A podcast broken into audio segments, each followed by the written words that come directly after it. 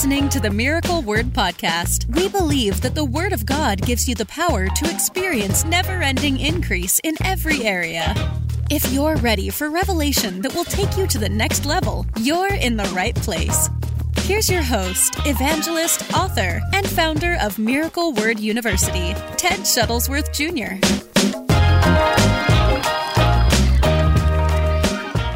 If you have your Bible, I want you to open it with me. We're going to start today and jump into this thought.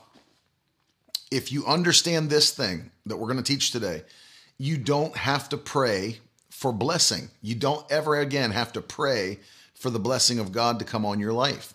And the reason I say that, and I'm going to show it to you from the Word of God, um, it always used to bother me when people would come down and just stand around the altar. And I know most people, they do it with a, a pure, genuine heart, and many people just have never been taught but they'll come and stand around the altar and lift their hands and Lord God, I just want more of you, more of you. You know, bless me, Lord, bless me. And then you start to read the word. And when you start to read the word, you start to understand some things that maybe are not taught as often as they should be. But I want you to start with me today uh, in Ephesians chapter 1. We're going to pray and get, get going with this because it's on my spirit heavy. It was in my spirit all morning as I was praying and as I was studying and I want to share it with you. I want to see you get to a place where there's such never ending blessing in your life, such never ending blessing in your life that you're not even thinking, well, I need to get back to praying to God to bless me again. That's not God's plan for your life, is that you continually pray and pray, God bless me, bless me. No. And, and, and I'll talk about this as well. But in the Old Testament, we have an example of that taking place. And there was a book that came out a, a number of years ago uh, the prayer of Jabez. And um, I'm and, and I'll get into this all, but the prayer of Jabez basically they broke down those few verses uh, from uh, First Chronicles where where the Bible talks about the man Jabez and asked asked the Lord, "Oh, that you would bless me indeed and enlarge my uh, coast, my territory," and and he he prayed that prayer to God, and God blessed him and increased him. Um, but I do want you to understand something that that was under the old covenant. That was under an old covenant. Now we're under a new covenant with Christ Jesus. Jesus has shed his blood for us already, and now we're we are new creatures in Christ Jesus. This is the best covenant that ever existed on the face of the earth. This is what Jesus did for us as New Testament believers. And uh, I want you to go with me to Ephesians chapter 1 and uh, let's pray. Father, in Jesus' name, open the eyes of our understanding today. Let us see things we've never seen in your word. Give us a spirit of wisdom and revelation in the knowledge of you. And I pray in Jesus' name that we would have our faith built and that the gift of faith would be in operation in every one of our lives in Jesus' mighty name. Let us finish this year in strength and run into the new year with a full momentum that you have planned for our lives. In Jesus' name, amen. All right, let's go to this Ephesians chapter 1 this is Paul writing to the church at Ephesus, which was in Turkey. And um, I want I want to just read you one verse of scripture, and that's Ephesians chapter 1 and verse 3. Ephesians chapter 1 and verse 3. Listen to this. The Bible says, Blessed be the God and Father of our Lord Jesus Christ, who has blessed us in Christ with every spiritual blessing in the heavenly places. Let me read that again. Blessed be the God and Father of our Lord Jesus Christ, who has blessed us in Christ with every spiritual blessing in the heavenly places. So stop right there and understand. He said, has blessed us in Christ. So it's not talking about everybody, it's talking about the people who are in Christ, believers talking about people who are in Christ. So if you're in Christ, if you're a believer today, if you're saved and on your way to heaven, then the Bible tells us that we've already been blessed with every spiritual blessing. So that is to say, every spiritual blessing, there are no more blessings to be blessed with. There are no more blessings to be blessed with, ever. There are none. literally every blessing that you could possibly have.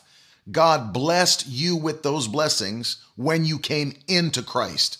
So, the moment, think about this, the moment of your salvation, even as a baby Christian, you were blessed with every spiritual blessing in Christ in heavenly places.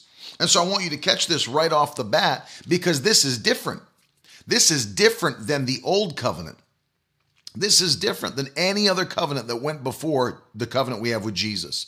This was not true in the Noahic covenant, was not true in the Mosaic covenant, wasn't true in the Davidic covenant. In the Old Testament, this was not the case. But now Jesus has created for us, and I want you to see this because I quote this verse often so that people really understand how powerful the new covenant is. But in Hebrews chapter 8 and verse 6, listen to this. But as it is, Christ has obtained a ministry that is much more excellent, much more excellent than the old, as the covenant he mediates is better, since it is enacted on better promises.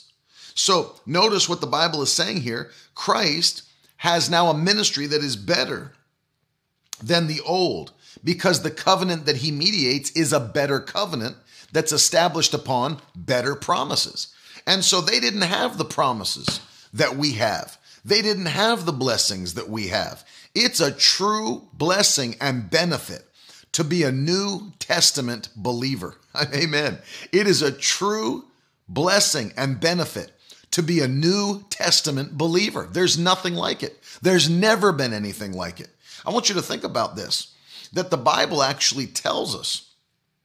Jesus said these words that in the kingdom of God, or excuse me, in, in uh, of all the Bible says it this way, uh, of all those who were born of women, talking about everyone that's existed on the face of the earth, of all those who were born of women, none is greater than John the Baptist. Okay, so stop right there. Love you, Brittany. So stop right there and see what Jesus is saying. Of every person who's been born of a woman, None is greater than John the Baptist. Jesus said that. And then he said, But the least in the kingdom of God is far greater than he is.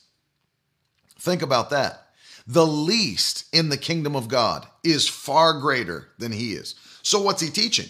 He was teaching that in all of the Old Testament, of every person in history that's ever been born, Nobody was greater than John the Baptist. Not Elijah, not Elisha, not David, not Moses, not Noah, not Solomon. Nobody in the Old Covenant, according to Jesus, was a greater man than John the Baptist. But now he's contrasting that. He's saying, but now we're flipping the script. And now in the New Testament, now that we're in the kingdom of God, we're in the kingdom of God. He said, the least in the kingdom of God is far greater than John the Baptist. So that is actually a picture of how great the covenant you have with God is and what it means for you and to you to be in Christ. That you think about the powerful things, the powerful things that God did for his people in the Old Testament. You go through all of the Old Testament, look what he did for Moses. Look what he did for Abraham, Isaac, and Jacob. Look what he did for Elijah, Elisha, Solomon. Uh, you know, you go through the list. It's amazing the miracles that God performed and the things that he did for his people under old covenants that were worse than ours. But now, the Bible says we've transitioned in to a new covenant relationship that is far better than anything that has ever existed on the face of the earth. It's amazing. You know, I was talking to uh, somebody the other day, and um, I'm not going to name any names, but they still might be watching. But this person had not upgraded their phone in years, in years, and um, they, I think they still were, were uh, operating on the iPhone six, and so. they said, you know, and, and, I prompted them. I said, go get the new one. Go get the new phone. And uh, like, no, this is good and, and everything. I said, no, I'm telling you, go get the new one. And they went out and got the new iPhone. they were obviously eligible for an upgrade. They haven't upgraded in years six, so seven, eight, uh, and then 10, and then 10S, and then 11. So five years, haven't upgraded in five years, obviously eligible for an update, upgrade. Went and got the new one. Well, when they came home with their brand new phone, uh, they sent me a message that I didn't realize how much of a difference there is. I didn't realize how much better that this is until I got it and started using it. I thought, and this is what they said, which is understandable. They said, uh, I thought that as long as your phone wasn't broken and, and was, you know, still good and everything, that everything would be the same uh, as the new phone. Uh, and, I, I, didn't realize that. Uh, but now that I've got this new one and I'm going through it and, and using the features and using and looking at the speed and everything else, it's so much better. And that's the case. It is that much better. And so you look at that as the old and the new covenants. You look at how it is. It, it, there are so many more benefits. You know, you know how many you know how many updates? Do you know how many upgrades they've added to the iPhone since the iPhone 6? You're right. I didn't even think about that. Uh, iPhone 6, then there was the 6 Plus, right? Or the 6S, I should say. And then the 7 and then uh, so I I even skipped more years. But you know how many upgrades that they've added? in you know 5 years, 6 years to those phones. And she didn't realize it until she began to use it. It made me think about that. That she didn't realize uh, the benefit of it until she started to use it. And then the contrast between what was old and what was new was so stark and so different that she immediately recognized the benefits of being in the new phone. And that's the same way it is in the kingdom, is that those in the old covenant never had any of the benefits that we have today. Didn't didn't have any of the wonderful things that we have through Jesus Christ. But you think about this. It's more. And and, and I love to use tech uh, examples because people understand them. But notice this. When you came into the new covenant, it's not just a software upgrade. It's not just a new operating system. You know, I think now we're on iOS 13 if you have an iPhone. Uh, it's not just a software upgrade. It's not just a new operating system. But understand this when you come into the new covenant, it is also a hardware upgrade. It's not just a software upgrade, it's a hardware upgrade because not only do you have these supernatural benefits, but now the Bible teaches you have become a new creature in Christ Jesus, that even your physical body is changed by the power of God. And the Bible tells us that in Romans chapter 8 and verse 11. It says that the same spirit that raised Christ from the dead dwells in us and now that he does, he's actually quickening or making alive our physical bodies. So it's not just a software upgrade or an operating system upgrade, it's a full hardware upgrade when you come into Christ.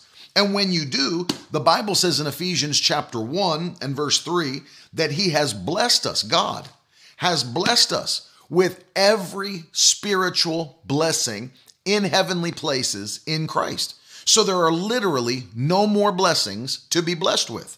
So you don't have to literally say, God bless me. No, he's already done it. He's already blessed you in Christ. That's the whole purpose of us coming into Christ. That's the whole purpose of when we get saved. You know, only one of those benefits, and yes, I'm sure it is the greatest benefit, but only one of those benefits is eternity in heaven. And yes, it's obviously the greatest benefit, but it's only one of the many benefits that's available when you come in Christ. So I don't just have new software, I've got new hardware by the power of the Holy Ghost. Thank you, Desiree. Say that. I don't just have new software, I have new hardware. I want you to write it in the comments section. Every person that's watching, uh, I don't have. I don't just have new software. I have new hardware as well. And take a minute and share this because it's important today. This is going to change you. Every blessing has been delivered to you in Christ Jesus. And then I got into this today. I started going through after Ephesians. I started going through uh, the the second letter of the Apostle Peter, and uh, there's such powerful, powerful revelation in just the first chapter. Yeah, write it in the comments. Morning, Mason. I don't just have new software; I have new hardware. It's not just spiritual blessings, but my physical body is being made new by the power of God. That's it. I don't just have new software, I have new hardware. Second Peter chapter 1. Check this out. This will blow your mind. What a powerful revelation from Peter. Uh, under the inspiration of the Holy Spirit, he writes to the to the faithful, the Bible says, which is the believers. And I love this because, and I've done teaching on this before. If you guys were a part of it, you'll remember.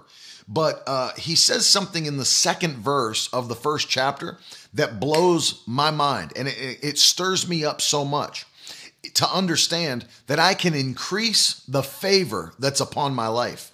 I can increase the favor of God that's upon my life. Look what he said. May grace, that's favor, may grace and peace be multiplied to you in the knowledge of God and of Jesus our Lord. So the more that I grow in the knowledge of God and Jesus Christ our Lord, the more that I grow, who is Jesus? He's the Word made flesh. He is the Word made flesh. So the more that I grow in my knowledge of the Word, I'll grow in favor with God the more that I grow in my knowledge of the word, which also gives me something new to do and to obey, then I'll grow in the favor of God. But then go on further with me. I want you to see this. The Bible says in verse 3, and I'm, I'm still in the first chapter, for, verse 3 His divine power has granted to us all things. I love that. Has granted to us all things that pertain to life and godliness through the knowledge of him who called us to his own glory and excellence. Listen to verse 4 by which he has granted to us his precious and very great promises. Look, so that through them you may become partakers of the divine nature. Hallelujah having escaped from corruption, from the corruption that is in the world because of sinful desires. So I want you to see what God just did, uh, what he's done for you as a believer. The Bible says he's given us all things. And I read that to you in Ephesians 1 3, every blessing. Now Peter's saying he has granted by his divine power all things that pertain to life and godliness. All things through the knowledge of him who called us to his own glory and excellence and has given us precious and very great promises so that we could be partakers of the divine nature. Oh, hallelujah. Hallelujah. He's given to us all things that pertain to life and godliness. And let us become partakers of the divine nature. That is supernatural. That is supernatural. There's never been anything like that in the history of the world that God has allowed us to become partakers of his divine nature. And so I want you to see this that God is not expecting us to pray and to pray and to pray for Him to bless us. You can ask Him for good things, no question about that. But the things you're asking Him for are already yours. It's not something new. I'm not saying we don't ask God for things. The Bible teaches we should pray and petition Him for th- good things. In fact, I'll take you to a, a place in Scripture that I touched on yesterday where Jesus teaches on that. We understand that we're his children and we have the ability to ask him for good things. But we don't have to pray that he would bless us. We don't have to pray that he would make these things. No, that's not that's not the covenant. The covenant is if I'm in him, they're already mine. See this? Most people never catch this. If I'm in him, they're already mine. I don't have to pray that he would give them to me. I don't have to pray that he would like make, you know, that they would transfer them from being his to now being my own possession. That's not the case. They already belong to me. I used to teach a series uh, that I had on CD, and it was called, um, oh, I'm trying to remember how I, uh, I think it was called Accessing Your Heavenly Account. Uh, Jenna would help me if she's still on accessing your heavenly account, something like that. And what I was talking about was, and especially dealing with the uh, area of Ephesians 1 3, that all of these things are literally in your account in heaven. That you've got an account in heaven that is filled with every blessing that there is to have.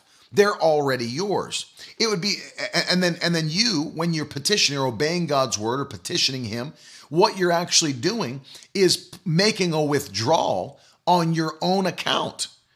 It's already yours. He doesn't have to give it to you, it's already yours.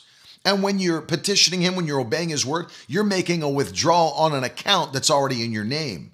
And it's like a supernatural ATM. You're literally able to pull out of your account what was already yours. And so what's happening is it allows you to manifest in the natural realm what is already existent in the supernatural realm. You are manifesting in the natural realm what is already existent in the supernatural realm. And so Jesus taught that. I read this verse yesterday in Matthew 7, by the way, uh, where Jesus said, Ask and it'll be given to you, seek and you'll find, knock and it'll be open to you. Everyone who asks receives. Why does everyone who asks receive? Because it's already yours. It's already yours. It would be illegal if I went to the bank, if I went down to my bank and I and I made a I went to make a withdrawal of my own finances, my own funds, and I whether it was in the ATM or if it was at, with the teller at the window, and I went to make a withdrawal for my own funds, and I said, "Yeah, I'd like to take out three hundred dollars," and they said, "Well, we're not giving it to you." Well, it's mine. Give it to me. You have to give it to me. It's mine. And so if they tried to hold it back from you, and it's yours, then that's an illegal act on their part, the bank's part. They can't refuse you what is yours. They cannot refuse you what is yours. And then the same way, God would never refuse you what is yours. That's the whole reason He gave it to you. He would never refuse you what's already yours. He's already put it into your account, it's already got your name on it. It already belongs to you. All you're doing by your obedience and your faithfulness to the covenant is that you're making withdrawals on your account. Now, I want to get deeper with this. I want to go even deeper with this because I'm sure there'll be people that'll watch this and say, Well, I don't believe that. I think you should pray. I think we should pray that God would bless us. No, the, here's the understanding that we need to have is that there's a lot of people, and I want to make this distinction because it's an epidemic in the body of Christ, especially now. I was listening to uh, my father yesterday uh, teaching on his live stream and uh, talking as well to uh, uh, Charlie Shamp, who's also a minister of God that was joining my father yesterday on the live broadcast. If you missed it, go back and watch it on the Facebook page. But one of the things they were talking about, which I totally agree with, is that there's all kinds of believers that are always going around trying to get a specific word from somebody. Do you have a word for me? You got a word for me? You got a word for me? Do you have a word for my life? Do you have direction that I should go? And something that was was said that I agree with was this is that there are many believers that are seeking out, quote unquote, a word that they want someone else to just provide. They want somebody else to just give them, that they don't actually have to take responsibility to seek the face of God for themselves, that they don't have to pray, that they don't have to read the word, that they don't have to fast, that they don't have to meditate on the promises of God. You know, God will speak to you just as quickly as he'll speak to me. Every person that's watching this, I want you I want you to hear what I'm saying. God will speak to you just as quickly as he'll speak to me. God will speak to you just as quickly as he'll speak to me. We have the same Holy Spirit. It's not like ministers get this like a special edition, like a limited edition of the Holy Spirit, and then other believers that aren't ministers, you know, don't have the same Holy Spirit. We all have as the Bible just said, I read it to you in 2 Peter 1. We are all partakers of the divine nature. You have the same Holy Spirit that I have. You have the same access to the throne room of God that I have or that any minister has. It's not different. You have the same Holy Spirit. And if you do, then the same one who leads and guides me into all truth is the same one who leads and guides you into all truth. We've got the same God living on the inside of us. And so I want you to hear this. There's there are there are children of God, Christians running around conference to conference. And I'm not saying you shouldn't attend conferences. I'm just saying here's the intent of their heart. I got to get a word from him. I need a word from him. I need a word from him. I need a word from him. But the, the same Holy Spirit that's in them is the same Holy Spirit that's in you. And he'll speak to you just as quickly as he'll speak to them. And do you know what God said to Jeremiah? And once again, Old Covenant. He said, If you'll search after me with your whole heart, you will find me. If you'll search after me with your whole heart, you'll find me. So, what was God saying to Jeremiah? I can't be a hobby of yours. I can't be a part time, uh, um, you know, endeavor of your life. I've got to be everything to you. And that's the same with us. If, if we'll press in, If we'll seek after God, the same things that He'll speak to others, He'll speak to us. Well, in that same way, there is a, the devil's trying to trick believers. And, and I, that's why I dealt with it uh, last week, uh, or it was this week actually, before I left, Tuesday, on the broadcast. I dealt with that demonic teaching that the enemy has tried to ooze into the body of Christ so that we will take our responsibility away from our life in Christ. So that there's no responsibility to doing what the Word of God says. There's no responsibility to pleasing God with our actions. If we can get to, if the devil can get us to a place where we don't feel that we have any of the responsibility of doing what the Lord wants us to do in order to receive his blessings, then, then we've lost. Because, see, that's not how God works. John G. Lake, powerful man of God, said years ago in his writing and in his preaching, he said, any Christianity that or faith that puts all the responsibility on God is an irresponsible faith. And I want you to write that quote in the comments. Any faith that puts all the responsibility on God is an irresponsible faith. Any faith that puts all the responsibility on God is an irresponsible faith. Because God, see, what, what, what a, one of the things that I want you to understand is what we're living in is a covenant. And a covenant is different than a promise. I want you to see this. A covenant is different than a promise. And this is why we need to deal with this today. Pop that in the comments. Any faith that puts all responsibility on God is an irresponsible faith. That's it. That's exactly it. Pop it in the comments. Any faith that puts all the responsibility on God is an irresponsible faith. John G. Lake. And so understand this. We are living in a covenant, not a, a, this is a book of covenants, not a book of promises.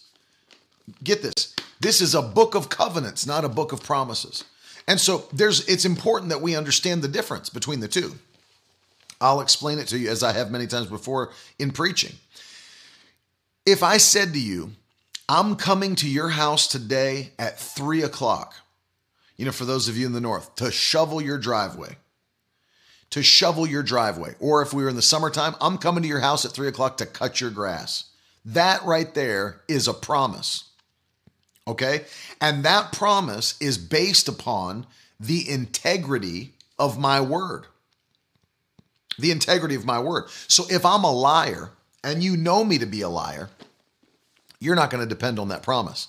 Well, he said he was going to be over here at three o'clock uh, to cut the grass, but we'll see. You know, he never does what he says, but it's a promise. It's me promising you that I'm going to complete an action, but it has nothing to do with you. Do you know? Do you see that? So a promise that I'm giving you has nothing to do with you, whereas a covenant is much different than a promise.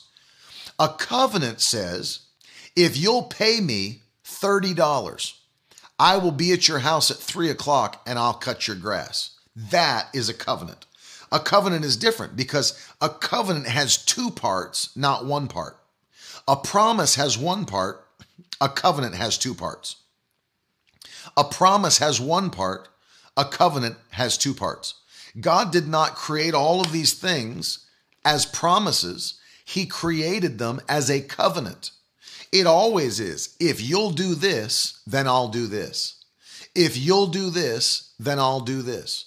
If you'll, that's what a covenant is. And that's how God always, always, all throughout his word, God dealt with his people by covenant details. By covenant details. What does that mean? Well, let's let's give some examples of that so people understand what that means. What is a covenant detail? Well, let's talk about salvation, for example. What about salvation? That's a perfect example. Look what the Bible says. I'll, I'll actually go to, um, let's go to Romans chapter 10 and look at the salvation covenant. Let's look at the salvation covenant. Listen to what the Bible says.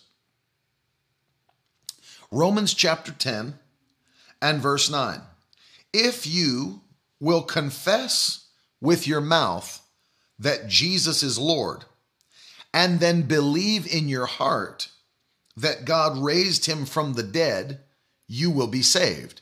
So, what is God's part of the covenant? He will save you. But what is your part of that covenant? You've got to confess with your mouth that Jesus is Lord and believe in your heart that God raised him from the dead. That's a covenant. So salvation's not a promise. Salvation is a covenant. You've got a part to play, and God has a part to play.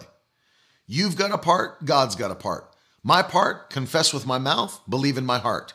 God's part, I'll save you. Let's look at healing. Look at the healing covenant. Go to the book of James. I'm going to show you the healing covenant in the book of James, chapter 5.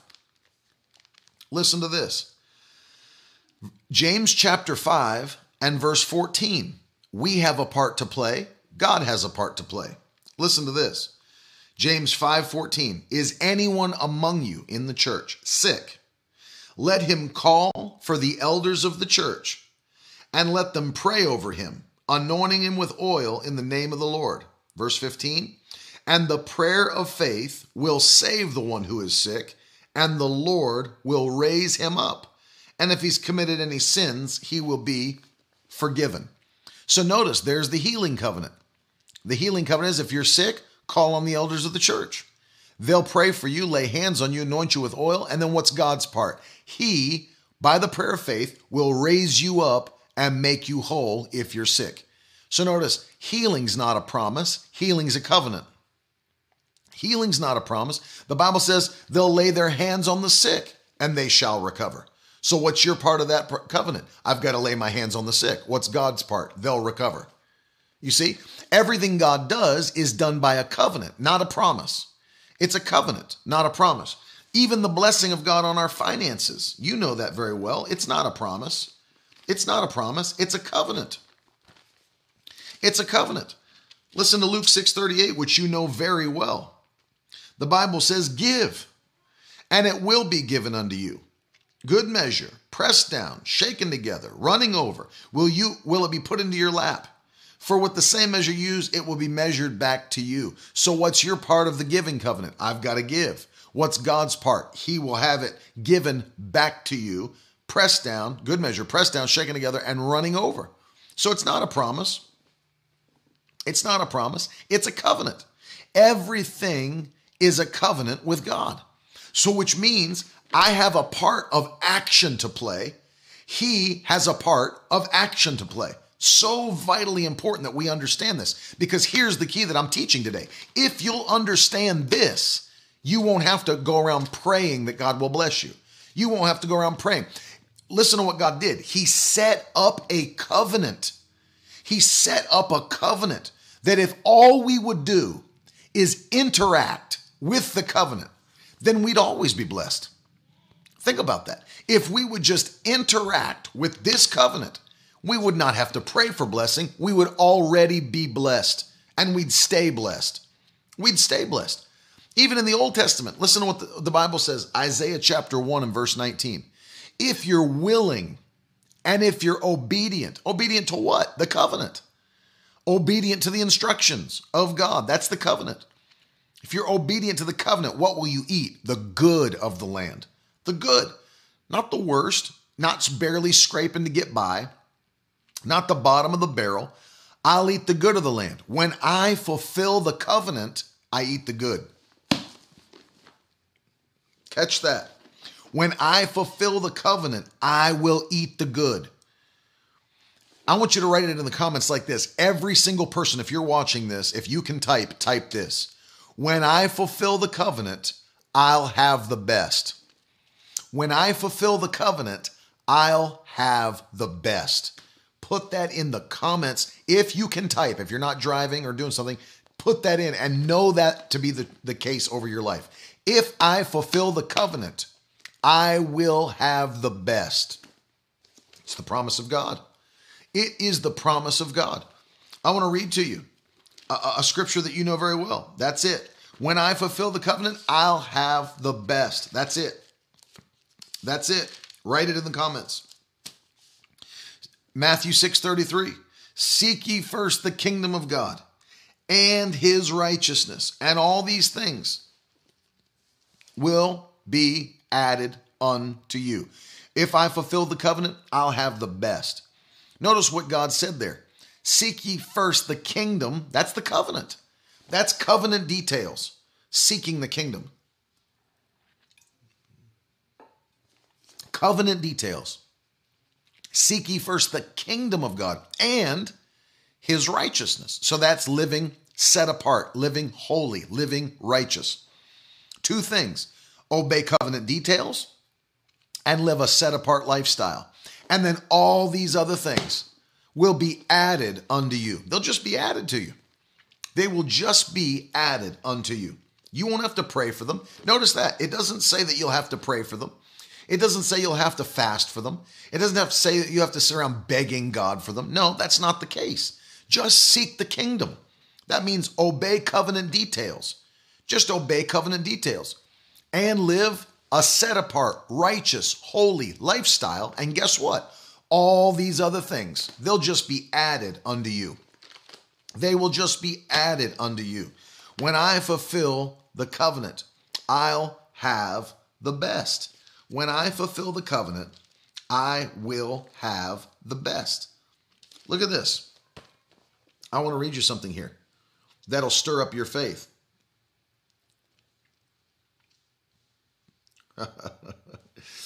Proverbs chapter 3.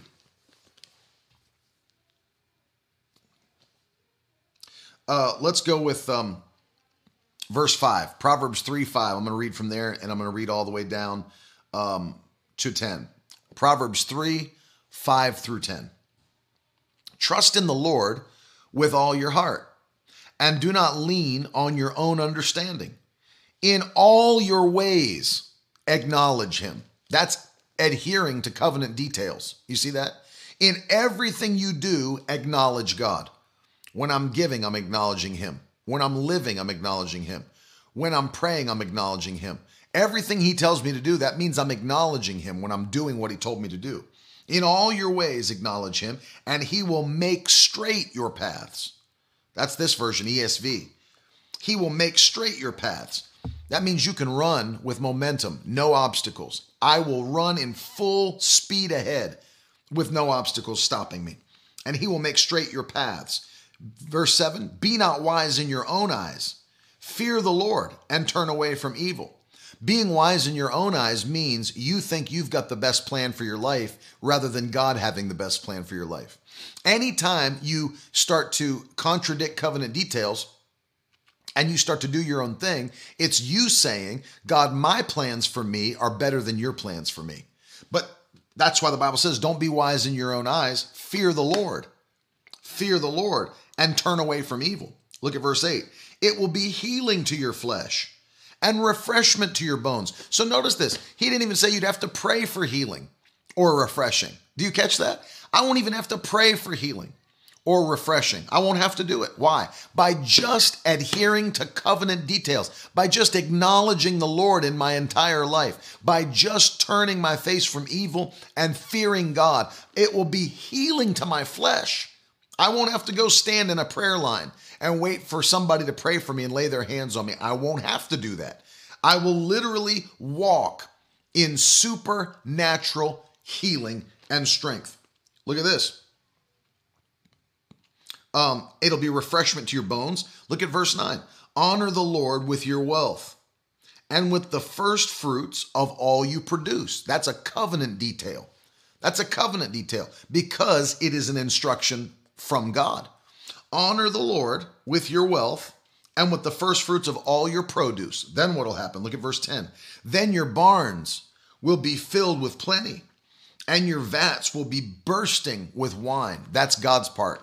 Notice this it's always covenant. You do what God said, God will do what He said. You do what God said, God will do what He said. It's a covenant. And if you walk in the covenant of God, if you obey the covenant of God, you'll never have to sit around, oh, God bless me. Oh, God bless. You won't have to pray that way because just by doing what He said to do, it will keep you in a constant state of overflowing blessing. just by doing what the word says and obeying what he speaks to you to do, then you will walk in an overflowing blessing by obeying the mighty words of God. It's a covenant. And so uh, I love what uh, I, I, believe it was Charlie that said this yesterday, Charlie Shamp, when he was with my father. And he said, You know, don't you feel that many people have, um, you know, that many people have, um, an irresponsibility in their Christian lifestyle. They don't want to seek God for themselves. They just want everybody to give them uh, their directions. And yes, I agree with that.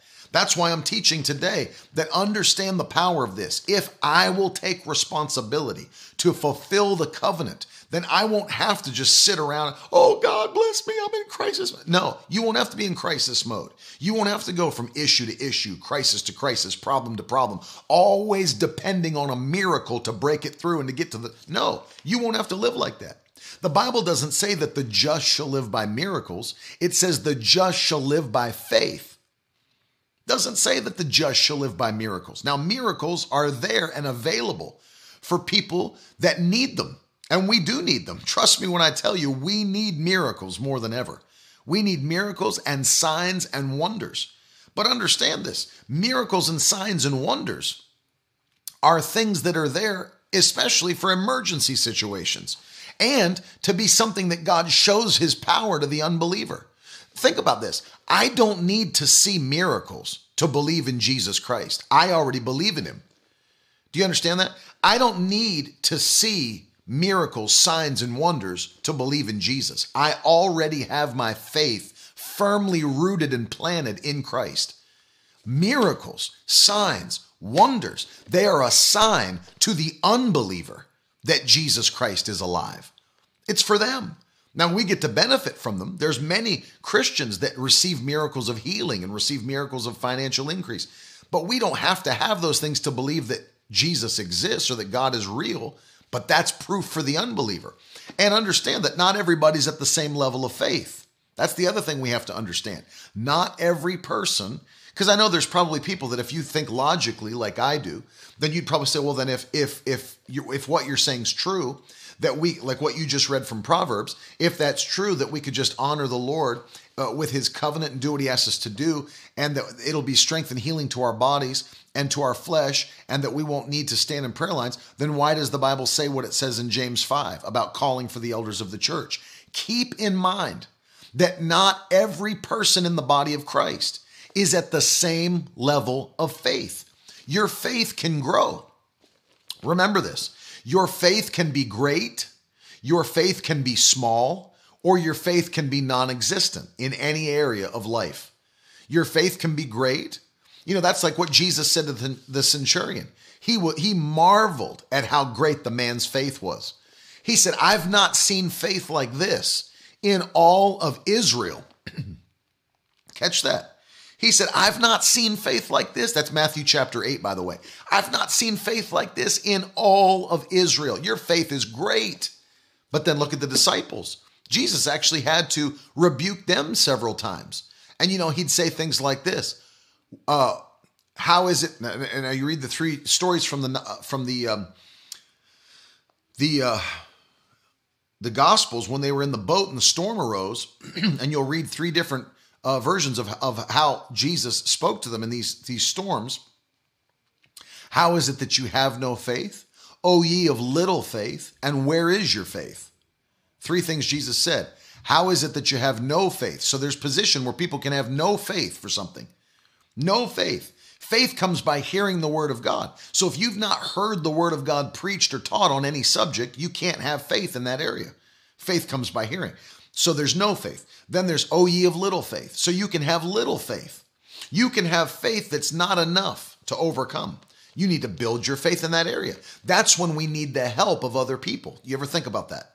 So we we need to. Uh, there's times where we need the help of others in order for us to go higher or go to the next level. That's James chapter five. Because understand this, I can stand in faith and believe for my own healing and miracle. But there's others that may not be at that place yet where they can walk in healing, walk in miracles. They can literally walk in the presence of God. Maybe they've not been saved as long. Maybe maybe they've not had the teaching that other believers have had. And so they need the help of those who have stronger faith. And that's why the Bible says, call on the elders of the church. Why? Because the elders are supposed to have strong faith. That's why they're elders. That's why they're there. It's why they're helping those that don't have that level yet that they should be at. So, if you're at a place in the body of Christ where you're not quite there yet, on and that's not being you're not you're not being condemned, people have to grow in faith. But understand if you're not in that place, call on the elders. And that's what they're there for. They'll join their faith with your faith and they'll pray for you. And then guess what'll happen? You'll receive your miracle. Why? Faith was joined together. And so there's no faith, there's little faith, there's great faith. There's great faith. And so people can grow in faith.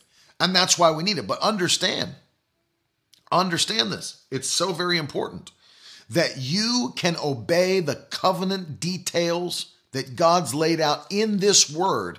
And when you do, you'll not have to pray, Oh, God bless me. Oh, God increase me. Just your obedience, just your obedience to God's word will literally cause you to overflow in every area, every area of life.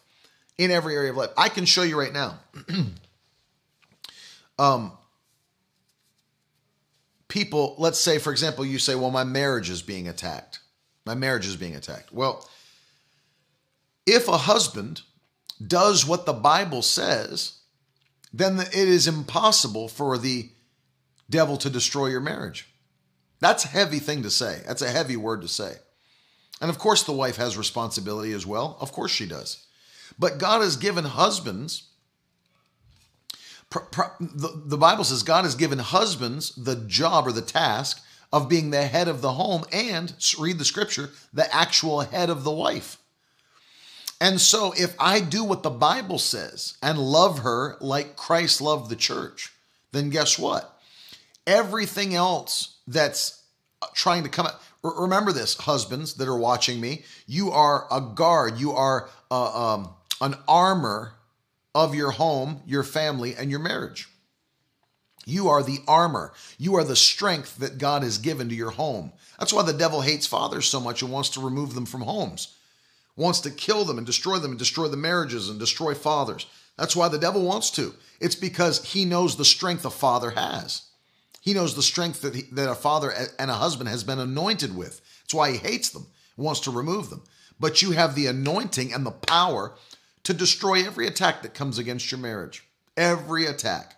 I've been married to my wife now for coming on, what, 15 years. And we've never had a breakdown. We've never had a, an issue where it's like, I'm leaving you. I'm, a, I'm done with this. I'm, I'm out of here. I'm so sick of this marriage. You know, I, there's not been one time, not once. And we fought. Every couple fights. There's never been one time where I've said to her, I'm out of here, or she said, You keep this up and I'm leaving. Never one time, not once. And we've had, we're both strong people. Carolyn and I are both very strong personalities. And we have had fights. Every couple, every couple has fights. But there's never been one time where the integrity of the marriage question, I'm out of here. You keep acting like this, I'm gone. You know, people running out, leave leave. Never. Why? Because we've allowed this marriage to be a God driven marriage. The devil can't destroy this marriage. He cannot. He doesn't have the authority to do it. If you walk in the covenant, you'll walk in the blessing.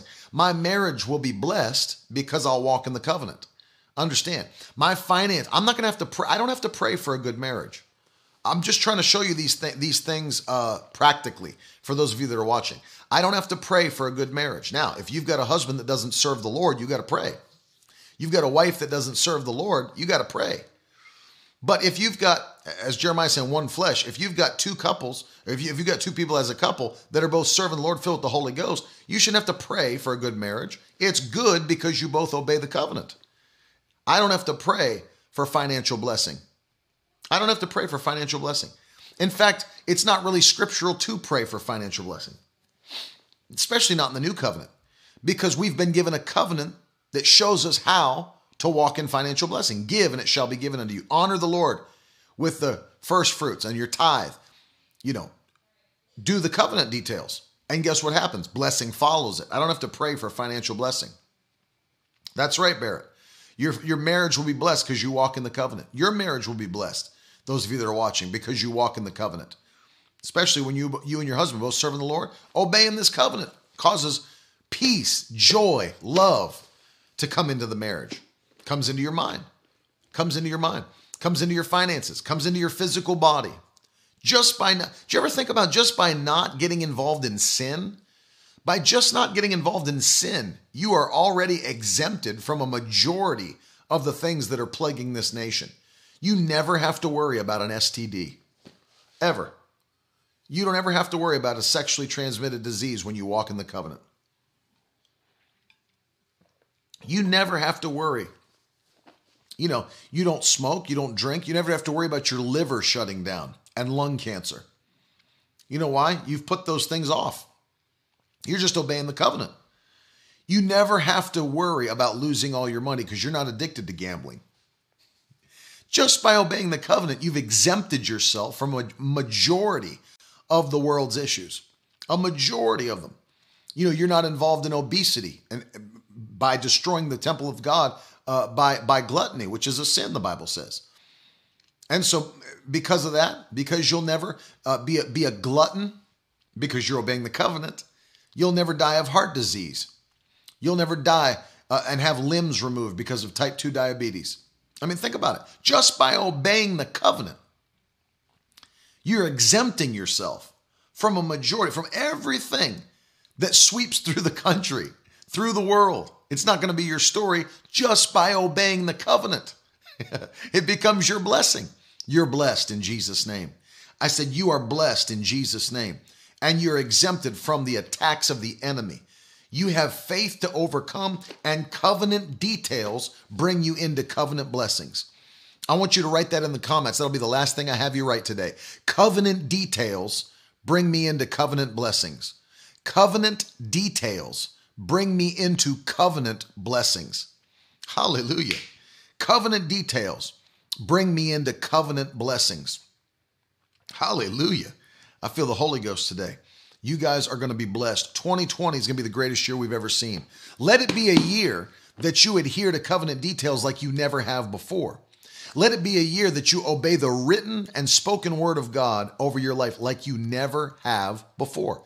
Search it out. If you're seeing, let me let me say this. If you are are seeing decrease or if you're seeing an attack in an area of your life, uh, let me give you an instruction here, a practical instruction. If you are seeing an area of your life that's being attacked or that's seeing decrease or that's diminishing, I want you to go into that area of your life and start comparing it to the covenant. And I want you to see if what you're doing in that area of your life matches up with the covenant of God. That's what I want you to do. For example, if you're struggling in your marriage, you and your husband, I want you to go into the Word of God on what the Bible says about godly marriage. And I want you to compare what you and your husband are doing to what the Word of God says to do. I want you to do that. And then see if your life is aligned truly. See, this is where you've got to be introspective. This is where you have to be honest with the actions of your life. And you have to say, you know what, we're not really, we're not living up to the covenant. We're not doing what God's word says to do. We're not obeying what God's word says to do. And as a result, it's causing our life to suffer in that area. You've got to be introspective, but you got to be honest and say, you know what, I'm not doing what the Bible says. I'm going to change that. I'm going to change that right now and begin to do what the Word of God says to do. I guarantee you, when you start doing that, that area of your life will flourish by the power of God. It will flourish by the power of God. Struggling financially?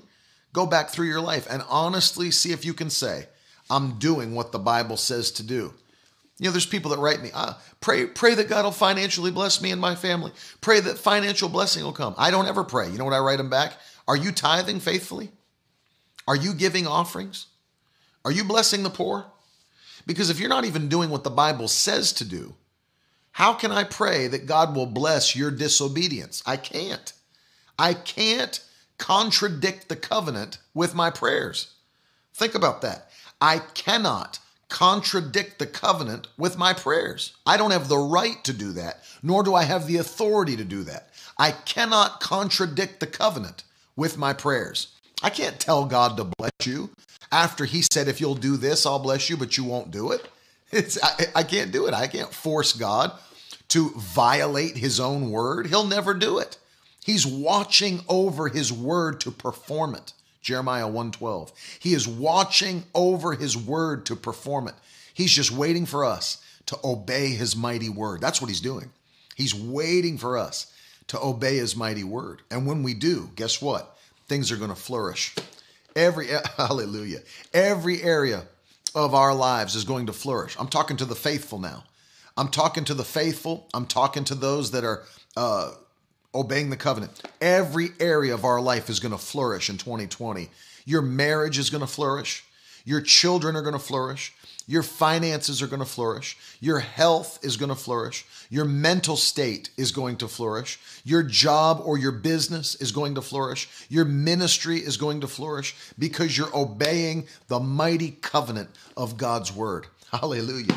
You're obeying the mighty covenant of God's word. I saw several people uh, writing in, they want me to pray. They want me to pray for their family, pray for them. I'm going to do that now. I saw several people wrote, I don't agree. That's fine. People cannot agree. It's not my thoughts, it's God's word. So if you disagree, you're just disagreeing with God's word, not my thoughts. I'm just telling you what God's word says. But let's pray because there are people that need miracles. They need this. I understand that not everybody's at the same place. I get that. And I've got a heart for people. And I know there's people who need help. And especially now and during the holiday season, people need help. And so we're going to pray. Father, in the mighty name of Jesus, I am praying now for every man, every woman watching this broadcast or listening to the podcast that need miracles. They need a turnaround in their life. Maybe it's physical healing. Maybe, Lord, it's something that's attacking their mind. I pray now in Jesus' name that you would touch your people supernaturally. I rebuke every attack of the enemy against their physical body, sickness and disease. I command you to go now in Jesus' mighty name. Poverty, lack, respond to the covenant. Lord, I say now, every person that's battling anxiety and depression, especially through the holidays, suicidal thoughts, I rebuke them in Jesus' mighty name. And I lose peace and joy to God's people in the wonderful name of Jesus. We thank you. Marriages are coming back together. Husbands and wives are coming back together by the power of God. And this will be the greatest year they've ever known together. Move by your Spirit, Lord. In Jesus' name, we love you. Do the greatest things in your kingdom and in your churches that you've ever done in the year of 2020.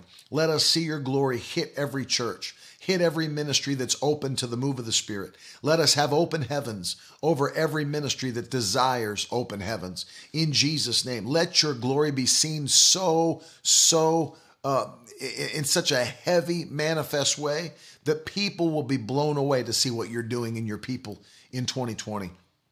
We thank you, Lord, for it, and we give you glory and praise in Jesus' wonderful name. If you receive that prayer, throw some emoji hands up in the comment section and shout amen wherever you are. I don't care if you're in a cubicle at work listening on headphones. Shout amen and make the devil mad. Hallelujah. I as I said today, if there's people you're believing for increase, I'm encouraging you.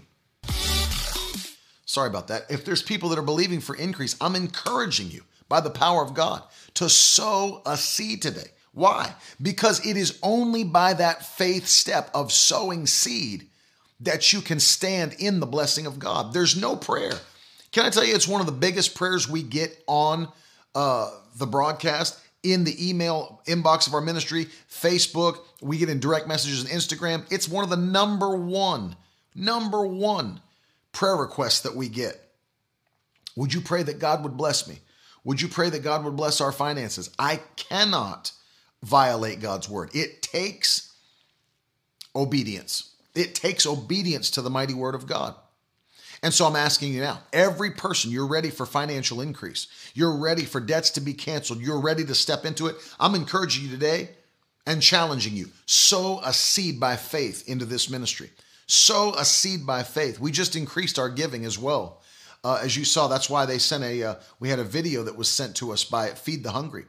And that was the president you saw if you were here at the beginning of the broadcast, the president, Stefan Radulich of Feed the Hungry, the organization Dr. Lester Sumrall started uh, to bless the poor around the world. We just upped our giving to them again. We wanted to be in the top 1% of the top 1% of givers to that ministry to bless the world. Uh, and to bless the poor, those that are struggling, those that are without. And uh, we just increased it to even take on more children to bless them daily. And they're eating around the world. And I thank every person that's partnering with us. Thank you for standing with Miracle Word Ministries and me and Carolyn as we're doing what God's asked us to do. And I'm telling you, it's going to even get greater in 2020. It's going to be even greater.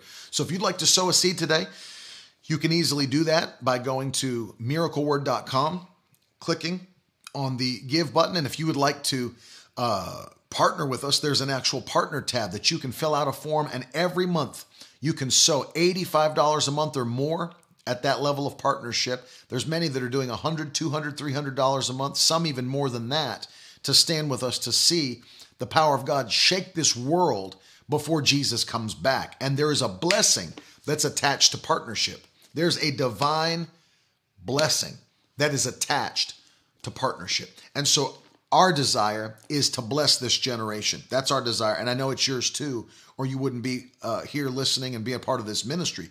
Every person I know that watches us, with the uh, exception of uh, the few that said that typed in all caps, I disagree. People drop in to drop a bomb and then they leave. Um, but there's there's a difference between you and others that are uh, really hateful towards uh, the message of blessing. I've never seen anything like it in my life, more more than ever before. People that are hateful towards the message of blessing, but not that's not you. Those of you that are watching and listening, you love to bless others, and I thank you for that, and thank you for standing with me and Carolyn. You can also, if you'd like to use the Cash App. Um, or PayPal. Cash App, the cash tag is MWGive. MWGive. Uh, PayPal, the email address is info at miracleword.com. And uh, once again, for every person that would like to uh, write a check and then put it into an envelope and then buy a stamp and put the stamp on the envelope and then drop it off at the United States Postal Service, have them extremely slowly transport it to Virginia Beach, Virginia, where it will end up inside of our P.O. box, and then we will retrieve the mail. Open up the envelope, take that check down to the bank, endorse the check, and then deposit the check. And then five to seven business days later, have that uh, money available in the account. If you'd like to give in that in that way, you can mail a check to PO Box 65116, Virginia Beach, Virginia 23467. there are people that still request that. And uh, that address is on the website as well at the very bottom in the footer. We love you guys so much. Thank you, Michael and Amy. I appreciate you saying that. I love Peckville Assembly of God. I love the Drost family. I know exactly, Andrew, how to cash a check. I love you guys so much and uh, I appreciate you. You're not going to want to miss tomorrow morning. I'm doing everything I can to get Carolyn on this broadcast. And then tomorrow in the evening, 6 p.m., is the Miracle Word Kids live stream party. And we're going to be doing giveaways for your kids. Maddie and Brooklyn will be on, and an unboxing, unveiling special surprise for all of your kids and uh, it's going to be awesome. Awesome. I love you. Any questions before I go today? I'll give you just about two, three minutes. If there's any questions, uh, I love Pam McLeod and Gary. Good to see you on today. Um, yeah, Matt, then it bounces. if anybody has any questions, I'll take a couple before we go. I'm excited, man. I hope you guys are ready for Christmas. It's one of my favorite times of year. I love to see the kids getting blessed. We just took on some kids uh, at our church um, last night. Our church, Abundant Life, um, is doing something to bless the uh, the kids of this area, and so our family uh, took on a bunch of kids last night at the church that we're going to bless for Christmas this year, and uh, I love it. I love Rand Rubble. Good to see you, buddy. Love you, Rand Rib. Good office pranks. I'll tell you one real quick that got a kid fired. Um, the first and the best, Taya. You know, what they always did was gave their first and their best uh, to God. The first and the best to God. Um, I'll tell you one, Cody. A friend of mine that Jonathan knew. He uh, he was a youth pastor at a church, and so around around uh, Halloween time, he went out to the store and bought one of those masks, the rubber masks that look really horrible and uh, the only the only two people that were left in the church for the day was him and an extremely old secretary. So this is back when uh, Johnny Knoxville and those guys were doing those videos, and he thought it would be funny to prank her for the for the youth group and film it. And so he stood in the lobby of the church while all the lights were like down and off, and just a few were on. And uh, he uh, he stood back there with the mask on. And when she came out, she like looked once and saw, and then flipped her head, and looked again, and she screamed, and she she was screaming like, "Who are you?" And then she ran out of the church. They found her like a mile down the road, and he thought it was like really funny. He didn't know he had it on video. And then he got called into the pastor's office like a week later. Found out later like the, the woman had to be in counseling and stuff, and they fired they fired him, which I love. Does it affect Kyle's asking? Does it affect God in a way if you don't believe fully? No, nothing nothing affects God, meaning He's the same. He's always the same. Um, it affects you, Kyle, is the answer. Uh, because you can't receive the things God has given you if you don't fully believe and, and act out the covenant. So that would be the answer. Is it doesn't change God, it changes you. Jeremiah is asking, is Kanye a devil disguised as an angel of light? I don't know that. I don't I don't know the answer to that. I'm thanking God uh, for for his um, for his conversion. I'm thanking God for his salvation. And I think the most important thing after salvation, obviously, is discipleship. It's discipleship. And the important thing, you know, the Lord spoke to us, Jesus spoke to us and told us to make disciples, not to make converts, is to make disciples.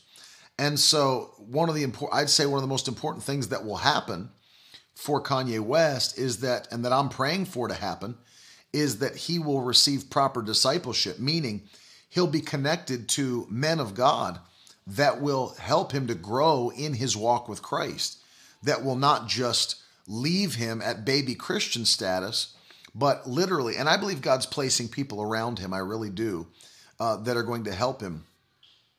And so uh, I, I really, I really do believe that uh, that that God's going to use them to to raise him up in faith and to help him become a more mature believer. And I'm really praying that we'll see it, and not just him, but many more celebrities. There's celebrities that I pray for that some that people may not even know who they are, but I pray that God will find a way to get a hold of them. You know, put someone across their path to preach the gospel to them, bring them into the kingdom. And uh, I think more celebrities than we realize are being affected by the gospel of Jesus Christ. And I pray that 2020 will be a year that we say we see more celebrities than ever coming into the kingdom of God. And I thank God for every uh, conversion to Christianity that we see, but I do understand the importance of discipleship. And I know my friend, Pastor Cody Spencer, is hard at work right now writing a book that's going to help a lot of people uh, with that very thought. Yeah. That's wonderful, Michael. Or Amy. I don't know which one it is. Yeah, Kyle, you got to keep yourself free from environments of unbelief. You got to stop hanging with people that are full of unbelief in their heart. That's why your your um, relationships should be. And he's asking the question: uh, If I say I believe but help my unbelief, is it just hard to believe if the environment is very discouraging?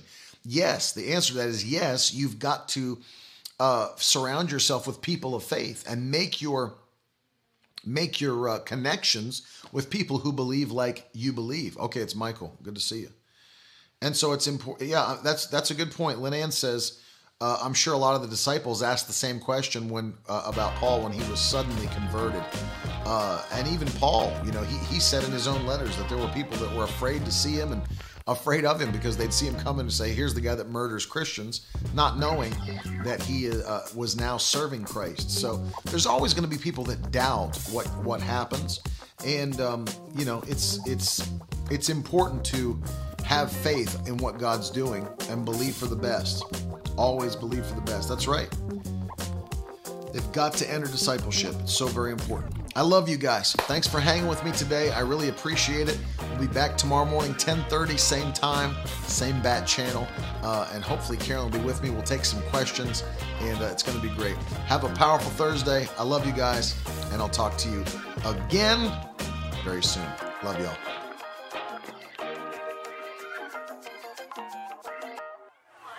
Now that's the stuff leaders should be made of.